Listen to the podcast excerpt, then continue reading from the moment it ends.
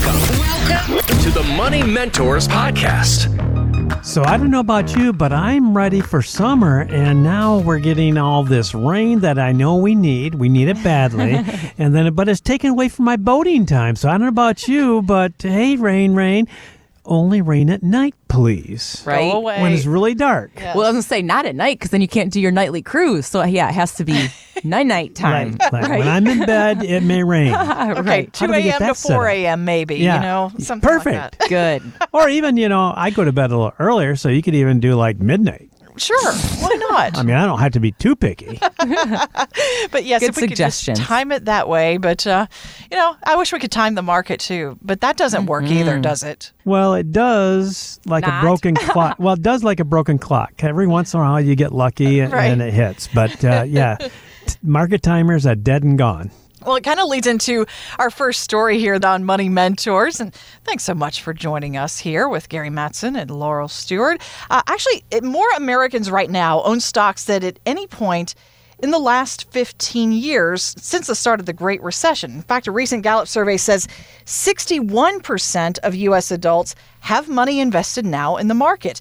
And Yahoo Finance's Carrie Hansen says one reason is more Americans are working right now and saving in their 401ks, but then there's another reason too. The number one reason is, you know, there are not a lot in the last year or so, there haven't been a lot of alternatives to investing your money, right? I mean, fixed income, CDs, money markets were 1% or below. I mean, it was really nowhere to go. So people stayed invested. That's one reason. There just wasn't another alternative. And as you've mentioned over the years on this show, there are always more options than simply stocks, right? Yeah, and that's why we say you really want to be diversified. And when we talk about diversification, people think, okay, stocks and bonds. But actually, we're going to talk about three ways to be diversified. You know, assets, of course, that's your stocks and your bonds. But we want to add into that real estate, private equity, hedge fund, commodities, even foreign currency, because we know that when the markets go down, a third of the time now, stocks and bonds have been negative. So a third of the time in the last 23 years, the market's gone down, negative, stocks and bonds. So if all you've got is stocks and bonds, you felt all of that. And if you have the other assets there, it doesn't have to be a lot percentage of those, but we can actually reduce that risk and get better returns. And then we want asset classes. So this is talking about maybe a stock that's a blue chip value versus a blue chip growth. So we want diversified asset classes. And then, you ready for this? We want investment strategies to be diversified. So you have like buy and hold and dividend investing, tactical investing.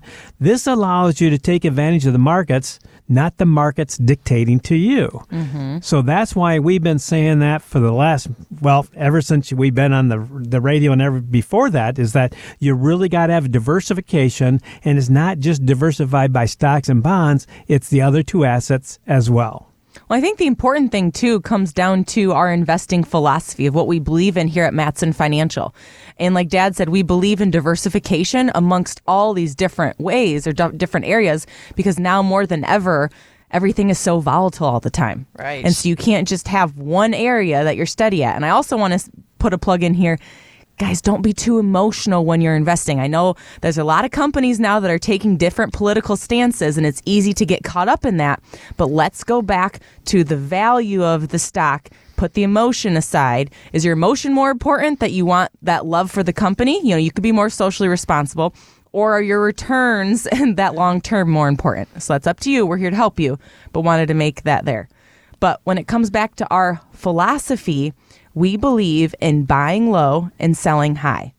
Consistently. Yes. And one way to do that is when we do have market volatility and market downturns, taking from positions and buying in to these markets for that opportunity of what that growth looks like in the future. Once again, to your point, Jennifer, that you made there in the beginning, we don't time the market. So if we're in a down part of the market, we don't know if we're at the bottom, if there's more to come, or even the same on the upside. We don't know when that will end, but we know buying low and selling high always comes true. So we stick to that as the philosophy. Yeah, and we're doing it for you without fees. So in other words, we don't charge you to rebalance your portfolio to Nope. buy or sell. No trade fees, correct? No trade fees. So by doing that, not only are we taking advantage of the market, but you're not paying for something that you're wondering, is it really for me or is it mm-hmm. something they should be doing? That's so important to have that clarity. Real life lessons about your retirement.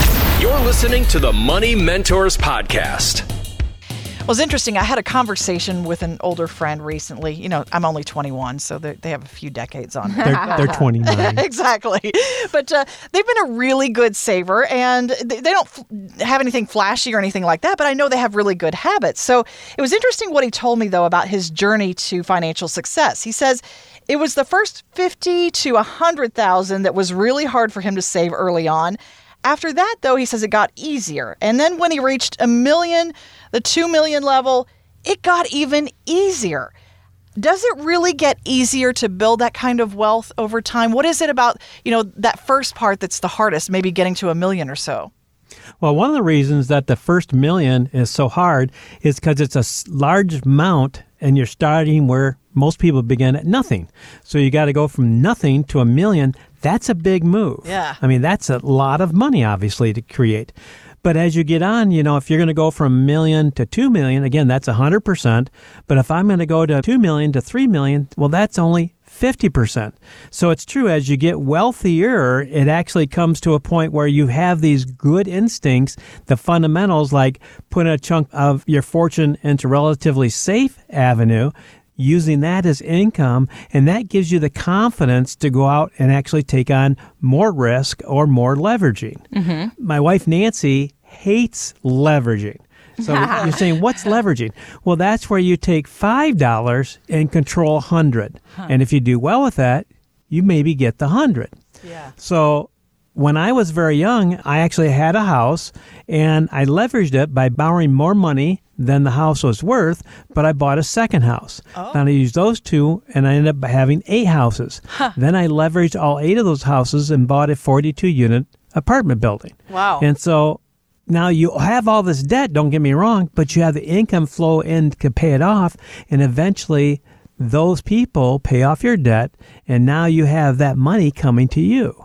So, leveraging assets is a good way to build wealth as mm-hmm. long as you understand what you're doing. And also another lesson: don't play Monopoly with my dad Oh. because he's really good at leveraging with Clearly. those things, and he wins the board. It drives my mom crazy. It's so fun to play because she's always buying the utilities, and dad's always buying the blue district there and putting the monstrosities and about to make you bankrupt. So good luck.